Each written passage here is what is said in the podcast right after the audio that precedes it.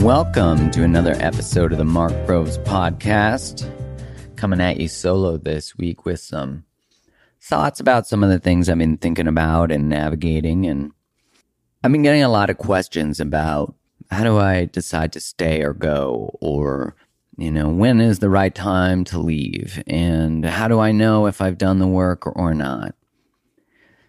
Gosh, that's a very layered question. It's a tough question because there's so many things that impact that. And there's no right way, there's only your way. I think that just invites this truth that a lot of us avoid or are afraid of, which is you are really the authority of your life. You get to decide your life. And I, I heard someone say the other day that I'm just going from each best next decision to each best next decision. And I love that because you can't get too far ahead. If you live in the future of what's possible, you miss out what's present. And if you live in the past of what's happened, you are not getting to be alive and awake and aware of all the things that are going on right now. So, you know, this idea of let the past be the past, let the future bring what it may, and let me handle today's business. And so today's business is about getting to know what is true you know, so many of us are not connected to the actual truths of our lives. We, you know, my, my dad used to say this to me, he still says it too, that very few people are actually capable of doing an accurate audit of their own lives, of who they are, of how they show up. And I think that's because we're afraid of the shame of the truth.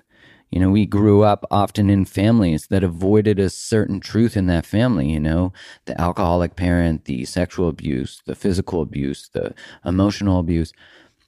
It, could be anything, uh, the dysfunction of one of the children. It doesn't matter. But what often happens is, it does matter what happened, but I'm saying the content of it doesn't matter in that the what matters is the systemic response to the thing, which is that the system learns how to pivot around the truth that no one wants to talk about. So then what happens unconsciously is we're taught to avoid truths. We're taught to, you know, figure out our own survival strategy to get our needs met so that we can make it. We can survive our childhood. And, you know, I think this is especially tough to identify for people who have seemingly healthy parents, you know, because we don't want to remove them from the pedestal of this idealized, idolized um, both of them, but this idealized childhood. But the moment you can just accept and step towards this idea that your family is imperfect and you are imperfect and your parents are imperfect and they are the children of parents, you start to look at the relational patterns that navigate through our families. And and the reason I bring this up in the context of what do I do now? Do I stay? Do I go? Do I fight? Do I not? It's about first just saying, I'm curious, I'm not sure and I'm open to learning. And you watch what shows up for you because you're going to start to notice. And claiming the truth, saying to your partner, Hey, I feel disconnected right now. I really miss us. You know, I, I really love when, as opposed to like, you never do this, we never do that, you know, and that's that shift from relationship, which is my relationship is not giving me what I want, to what does my relationship need from me? And that is a moment, right, of saying, like, oh, wait, yeah, that's right. I show up to this. I'm responsible for this. I see a lot of people wake up in their 30s, 40s, 50s, 60s, 70s in relationships that were structured on old agreements from former versions of ourselves, from parts of us that we didn't know, from societal and cultural shaping of what relationship meant and what romance meant and what love meant. I mean, often, especially for women, they woke up in relationships and wake up continuously in relationships that are really structured around the male needs. And I'm speaking heteronormatively here. That, you know, I remember saying to my my ex that when she declares what she needs in the relationship, it is an ultimate act of courage. You know, and I recognize that me declaring what I need and want in a relationship was really, it was courageous, sure, but it wasn't the same because relationships from the birth of, of patriarchy are designed around male needs, meeting male needs. And so if you're male and you're listening to this and you're like, well, I've not had my needs met in relationship, sure. I get that. This isn't I'm genderizing. I'm making I'm making generalizations that are often more true than not. And so that we can look at the system that is within that because for most of us when we hear something like, "Oh, men don't show up in relationship." Then men go, "But I show up in relationship." And what we're not hearing is the actual feedback, which is to hold space for that, the courageous nature that is required for a woman to actually step into her power and share what she wants and step into her passion and purpose. And it has been such a beautiful experience for me. I, I mean, I grew up with a mom who is powerful and I've been surrounded by powerful women my whole life. And I think in a lot of ways I shrunk a lot and I, I feminized myself because I was afraid of masculinity. I was afraid of what it meant to be a male because growing up as a child in the 80s and 90s, I mean, especially today, I, I couldn't imagine being a young man today, like 15, 16, 14, 13, uh, especially because they can consume media on their own, on their phone. And so we're not curating what they're seeing. But what we have to do is take the active effort of curating what they're making it mean. We have to keep open dialogues with our children. I'm not a parent, and I know that saying that you're the best, you give the best parenting advice till you have children. So I take this all with a grain of salt, but we need to communicate that because what happens is is we interpret it through our own lens. And the way I interpreted it through the media about men was that men are bad, men are rapists, men are murderers. But deep in the essence of myself was an emotionally, like quite emotional, sensitive. So I didn't fit the mold of what it meant to be a male.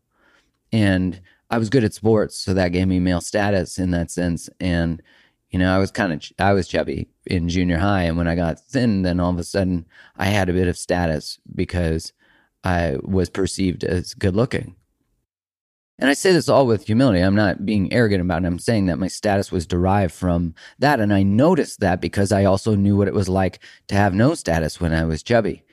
To know that no one took a second look at me. No, I didn't get the time of day from women that I was interested in. You know, I remember telling a girl that I liked her. I have an older brother who's a really fantastic guy. He's about the manliest man on the planet. He had a beard probably coming out of the womb.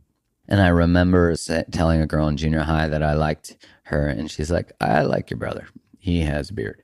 And I was like, nah, yep, fair point.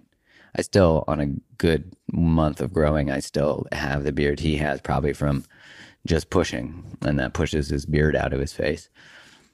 Anyways, my point is is that what we have learned about masculinity needs to be curated same about femininity. And as a male when you don't fit in the box you've been taught to fit in realize that you get to choose. And i think that's true of all roles. So it doesn't matter the context. Is like if you've told been taught that this is what you're supposed to be these are the jobs you're supposed to have this is the way you're supposed to express don't be too much. Don't be too little you know, like I'm not enough or I'm too much. These two places that all people navigate between. That's the human experience is to feel unworthy, to feel like I'm a lot because when we can't handle ourselves, we can't handle our children. When we can't handle the vast array of our own emotional experience, we can't handle someone else's. Emotion is the currency of the future. Getting to know your feelings and navigating them will get you more in life than anything else. The success in your life will be determined by the quality of your relationships, your ability to navigate them. That will determine your health. That will determine how you feel when you meet death's door, will be based upon your relationships, not how much fucking money you have, not the car you drive, the house you have. That none of that shit will matter. I guarantee it. When you have a finite amount of heartbeats left and you're you know it because you have them anyways, but you're uh, you're face to face with it, you'll realize all the times you gave a shit about stuff that didn't matter. And when you made your life about shit that didn't matter. I see so much information that is sent out about like become a woman like this. Oh, men only love these types of women. You know, become a man like this. Get a Lamborghini, drive a fucking car. You know what? Become the type of person who doesn't give a shit about those things become the type of man that all of a sudden doesn't give a fuck about a Lamborghini. Don't get me wrong. If you like Lamborghinis, you want to drive them. I'm not shitting on that. I'm just saying don't attach your self worth to that. Don't attach how you love you to the outside affirmation of what it means to be a good, a, a real man, quote unquote, or a woman. You know, I, I find that we often do not seek relational information, right? Till we lose a relationship. And that's true of both sides. In the research, men have a higher tolerance for, uh, let's call it a low connective relationship, a ambivalent relationship. And it has, uh, in the research, less of an effect on our health. So we might wonder, right? Questions like, why do women seek relational information? I mean, 80, over 80% of my following is female. And, and that's fascinating, right? Because there's probably men reading and listening to the podcast that don't publicly tell people that they do those things because we're not rewarded from a male perspective for celebrating our emotions and getting to know that we cry and that we're emotional. Look, like it's human to have all of the emotions. It's not male or female or anything in between. It is human to cry. And you know that the chemical, like all the neural hormones and chemicals that get released when you cry tears of sadness are actually great for you, what you release in your body. They're not the same tears that come out when you cut an onion. Tears of sadness are chemically different than tears of joy. I mean, that is so beautiful to know that you have this plethora this range of feeling, to accept that, to know that, to invite that, to get to know it. But we are taught in this society that negative feelings, what we code negative feelings, are bad. So you shouldn't feel them. You should take a pill. You should plug it up. You should fuck it away, drink it away, love it away. And I'm saying get to know it.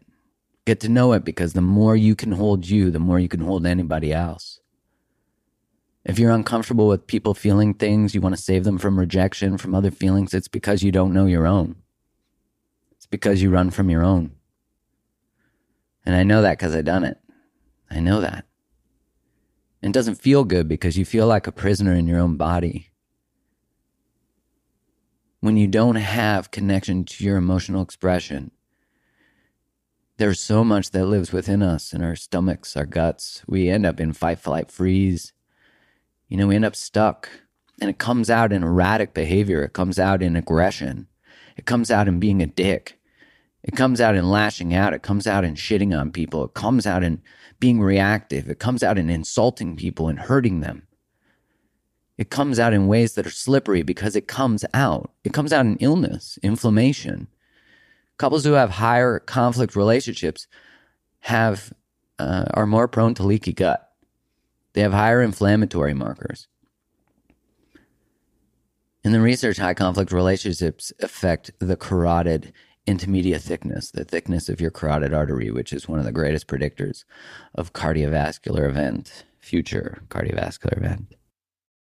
But all of this, I don't need to, you know, cite all this research, but if you want it, you can have it but I don't need to because that's obvious. It's obvious that we, if we are in states of high conflict, we are going to be in states of inflammation. Our body doesn't know the difference between uh, an assertive, aggressive, high conflict relationship, whether it's at work or at home or within ourselves, and a tiger. It doesn't know the difference. Your body is designed to save you, it's designed to get you moving. And you can get perpetually stuck in that. That's why you need to get to know your childhood. You need to get to know the parts that you hid what a beautiful journey. Such an awesome exercise is to find a picture of you as a child where you're happy. You know, and one maybe you look at nostalgically and longingly, and you put it as the screensaver on your phone or in your pocket. And whenever you see it, you send love to that part of you. And you might even be right now as you're listening to this. Have a memory. I have one of actually I have one of being like four and sitting on the toilet and and hearing my brother and and my sister and, and I'm thinking my parents, but other kids from around the neighborhood playing outside. I could hear them through the window, and I remember really because that was the backyard. I remember really wanting to get back out there. And I remember playing hockey in the backyard, very Canadian, right? With my my dad, and my brother, and taking a wrist shot and hit my dad in the balls. right, and, and it's about taking a look at that not me shooting a ball in my dad's balls. Dad, if you're listening to this, I love you. I'm sorry about that. But you had already had kids, so we're good. But it's about taking a look at that child and saying, I see you. I'm done hiding your essence, the joy, the love, the communication, the sadness, the grief, the anger. I'm going to get to know it all. And in spiritual language, they might call this the dark night of the soul, where you turn towards the things you've rejected, the parts of yourself. Other spiritual language might call it the shadow. In psychology, well, Carl Jung is famous for talking about the shadow and getting to know it. But in more therapeutic settings, it it really wouldn't. You know, in some they would talk about it being that the shadow. But you also might call it a psychotic break. You know, this space to sit through the thing, the episode, the thought, the process. I've been through a few of those in my life where you can feel the alchemization of the emotion within your body. You can feel it resolving, being seen, being witnessed. This stuff that we've never sat with and to do it beside a river or in a forest or even just in the safety of our own space with our head between our knees. Maybe it's in a yoga class in pigeon pose or child, uh, what's called child pose, where your hips, we store so much emotion in our hips, tightness in our hips, backs, lower backs, upper backs. It's amazing, right? When you start to learn that the body does really keep the score. The body holds these things. And so that really is what this is about. You know, your relationship outcomes, your relationship struggles are really just invitations, invitations to get to know yourself, to love yourself, to process something, maybe lots of things. I'm sure you've heard me say before that if it's hysterical, it's historical. If your response to something does not equal it, then you know you got some old shit coming up that you need to turn towards. That I can remind you to love, that you are so unconditionally worthy of that presence. I can remind you of that, but I can't give that to you. That's something you must give yourself. And if you don't give it to yourself, you'll seek it from people your whole life. It will drive you and you will call it chemistry. You will call it intuition. You will call it, and really it is. It's drawing you to things that you need to heal and change. And you know, whenever you make a declaration that is different than what you're getting in your life, then you know that there's a belief and a pain that's getting in the way of getting that thing. Because otherwise, we just choose towards it. You know, if I said, hey, I'm going to go get sushi, I just go get sushi. Right? It's that simple. But when I say, I'm going to create a really beautiful relationship and then I don't, or I don't show up properly, or I seek people who are unavailable, or who cheat, who lie, then I know that there's something, a, a, an issue living below that. And that is the invitation for inquiry. To first own, I do attract unavailable people. I am drawn to that person. You know, so much of our victim mindset is about saying, but that person just found me. Oh, no, no, no, no. no, they did not. You know, we often say, like, why do I attract XYZ? The better question is, why are you a match for XYZ? And so this comes back to, you know, roundabout squirrely way of how do you decide to stay or go? How do you decide when enough is enough? There's a great book called Too Good to Stay, Too Bad to Leave that's a great inquiry. I believe it's 39 questions that the author asked um, is asks and gives her clinical opinion and then like what the research says and then what she thinks based on her experience. It's a beautiful book. And in it there's some really great questions that I tend to ask people anyways. One is is staying or going abandoning yourself? It's a great question. If everything, if this person resolved everything and did everything and changed everything, would you want them?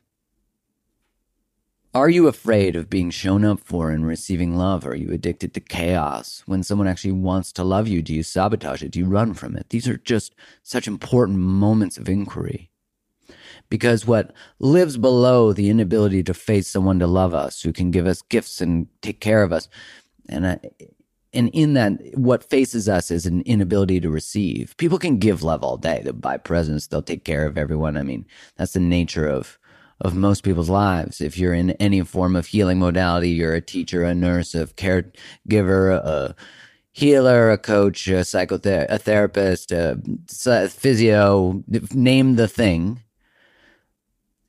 Likely it is in service of our survival strategy to take care of other people's needs, to pivot based on other people to help them, to heal them. Really, it can be the nurturing of our own codependency operating with a paycheck Right. Calling my own ass out on that, right? Because you got to learn boundaries. This is that identification of I'm an empath. I take care of people. Blah, blah, blah, All these justifications for not drawing a circle around who we are. But you got to learn to fill your own cup. You got to learn to take care of you. You got to learn to love yourself. And that's such a esoteric fucking circle jerk, right? To say that. And pardon my language, that just flowed through me. But it is, you know, it's this like, we speak this language, but what the fuck does it even mean to love yourself? That shit is spewing out all over the internet. Google it, I'm sure there's a zillion hits. I mean, masturbation is self love, you know? Really, it is getting to know yourself, getting to just explore yourself, knowing that you can receive. That's why oral sex is more intimate than sex, than penetrative sex. I really stretched that word out. Sorry about that. But it is because you have to receive. You also, if it's not going the way you want it to, you declare what you'd actually like, unless you want to leave them down there losing their goddamn mind, jaw falling asleep, tongue falling out of their head, when literally you could just say, Hey, could you do this? Or, Hey, can I help you down there? That's why sexual challenges are generally really good magnifying glasses of relational challenges. I don't want to be intimate with them. Of course you don't. You don't feel safe. I have a hard time opening up and being vulnerable with them. Of course. Makes sense. There's no security there. You don't feel like other needs are being met. You don't feel like you're safe to unfold. Trust your body, trust your feelings. This is about learning to trust oneself, getting to know oneself. And when you make deposits in your own life and you spend time with yourself and you sit present with yourself, what happens is, is you communicate to yourself that you're worthy of that.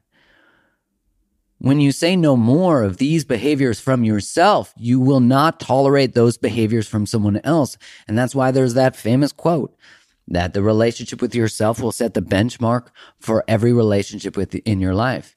And you've probably been taught that it's selfish to take care of you, especially if you're female or you identify as female, you'll be taught, hey, it's about everyone else. It's about keeping relationship together. It's about keeping it all, all looking good and fine. There's nothing going on here. Don't pay attention here. Everything's fine here. No, it's not. We're losing our fucking minds. And what a beautiful thing to say, it's not fine. I'm not okay.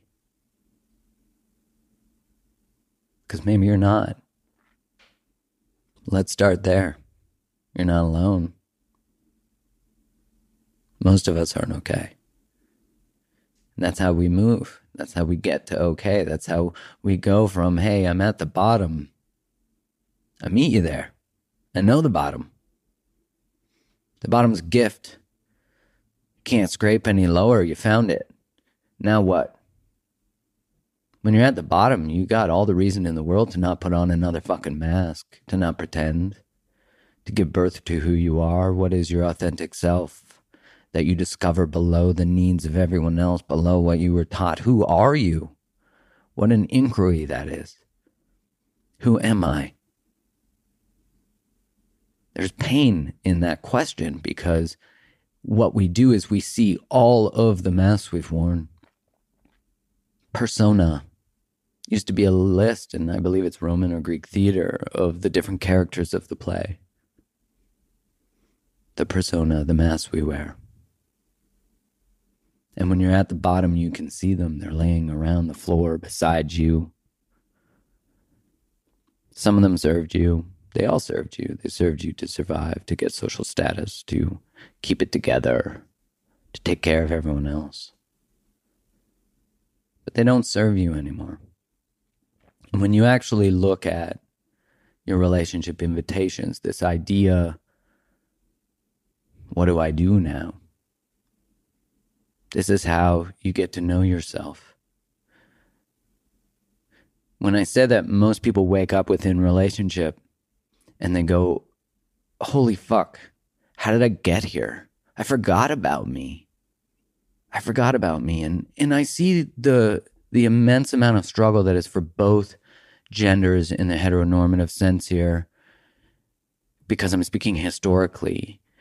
The struggles for both is is one is stuck in a prison of taking care of everyone and never taking care of their own needs. The other one is stuck in a prison of having everything be about them, which when you're in that narcissistic, isolated space, which you were taught to be in, you are disconnected from the immense range of your feelings. You are living in a prison in your own body without emotional expression. And when you do express, you are seen as less manly, less of what you've built your whole identity upon.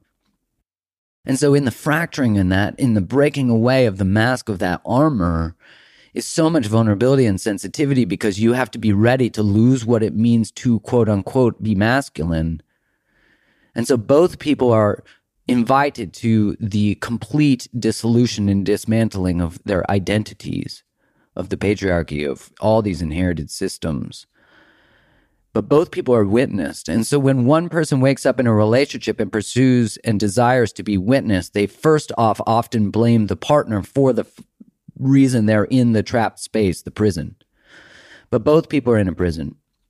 The agreements that the relationship was built upon were agreements we were generally taught. And so when we wake up and want to change the agreements, we usually want to tell our partner, I got to get rid of you and sometimes that's true. Sometimes the partner doesn't want to change. They don't want to grow. They're afraid. And it's usually the male. And so I say this with love, with so much love and compassion, because I know that it takes so much to hear, I don't feel connected to you anymore. I don't feel safe with you. I don't love you. But they don't love who you've had to be. They love your essence. They want to get to know your essence because they want their essence to be seen. We all want to be held in our authentic space, the safety to be ourselves. This is so true of businesses too. People of today want to have the psychological safety to be themselves. Will you love me when I show you all of me? And that's such a mutual exchange that's required, but someone has to go first. And usually the first inquiry is, let's go to therapy. Let's read this book. I miss you. I need you to be more tender with me. And that can be any construct of human experience. And it takes so much to reach into that spot and say, you're right.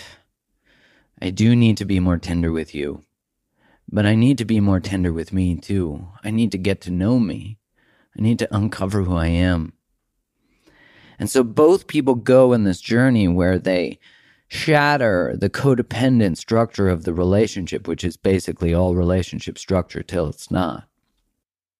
And what happens is, is the first person undergoes an individuation.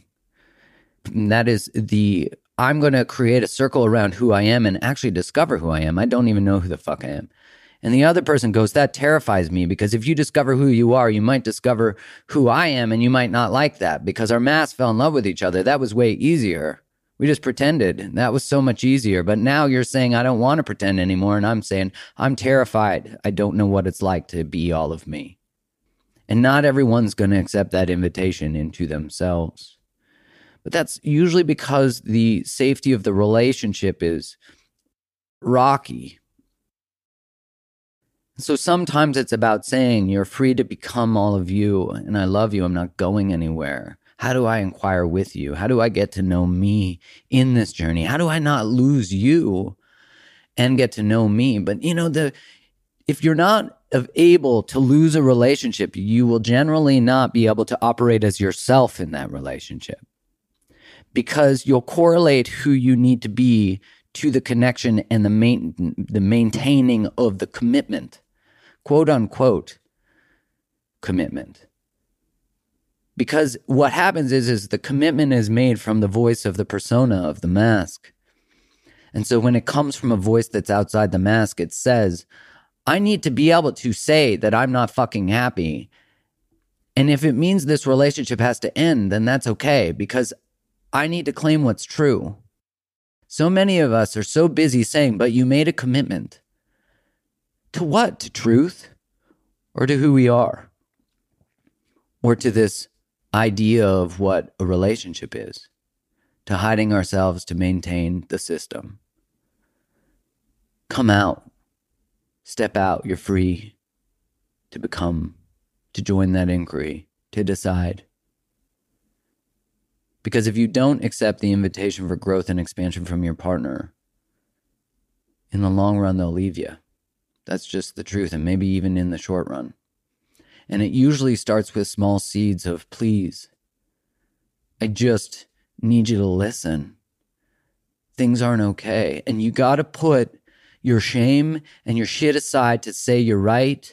I'm ready to learn that I'm not good at things, that my self worth has been attached to being a good provider. You don't see all the things I do. Not right now. Not right now, they might not. Because what they see is not what you do, but how you both feel. And when you make it not about where your worth used to live in your roles that you live, and you make it about being connected and showing up and making truth more important than anything. So the truth is, in that first inquiry of what do I do, it's always about get to know you, get to love you, get to expand you, ask more questions within yourself, step towards yourself more. And really start that journey of breaking out of the prison. And make truth more important than anything, being connected to yourself. If you lose people and systems because you step into your authentic self, then, then they can't hold you. And that's okay. Because usually the people who have problems with you setting it down the mass and breaking out into authenticity are the people who are pissed off that they're still wearing the mask. So they'll resist. The truth is always that I don't care what you choose. I just care that you get more connected to yourself, that you honor yourself, and you do it with grace and kindness and love, and you get to know the, the plethora of your human experience. Because I will not judge you for what you choose. I don't care. Because I don't live on a construct that this is right or wrong or anything like that. Those are all constructs. And it's such an inspiring thing to see someone step towards themselves and break free. And so it is with great compassion and great humility and and all the things to tell you that I don't know what it's like to be in your shoes or to go through the many different intersections of oppression you might have. Because I come from a straight white male perspective in Canada and I recognize that. And so I can't know what it's like to be you, but I can tell you that I'm inspired by what you choose and I'm here to support you through that, to love you through that. I don't know you personally, but I promise you that's true that in that container of your own choice will be the invitation to surround yourself with other people like that. And that's a gift. So thank you for that gift. When you heal you, you heal the world. Let's keep it up.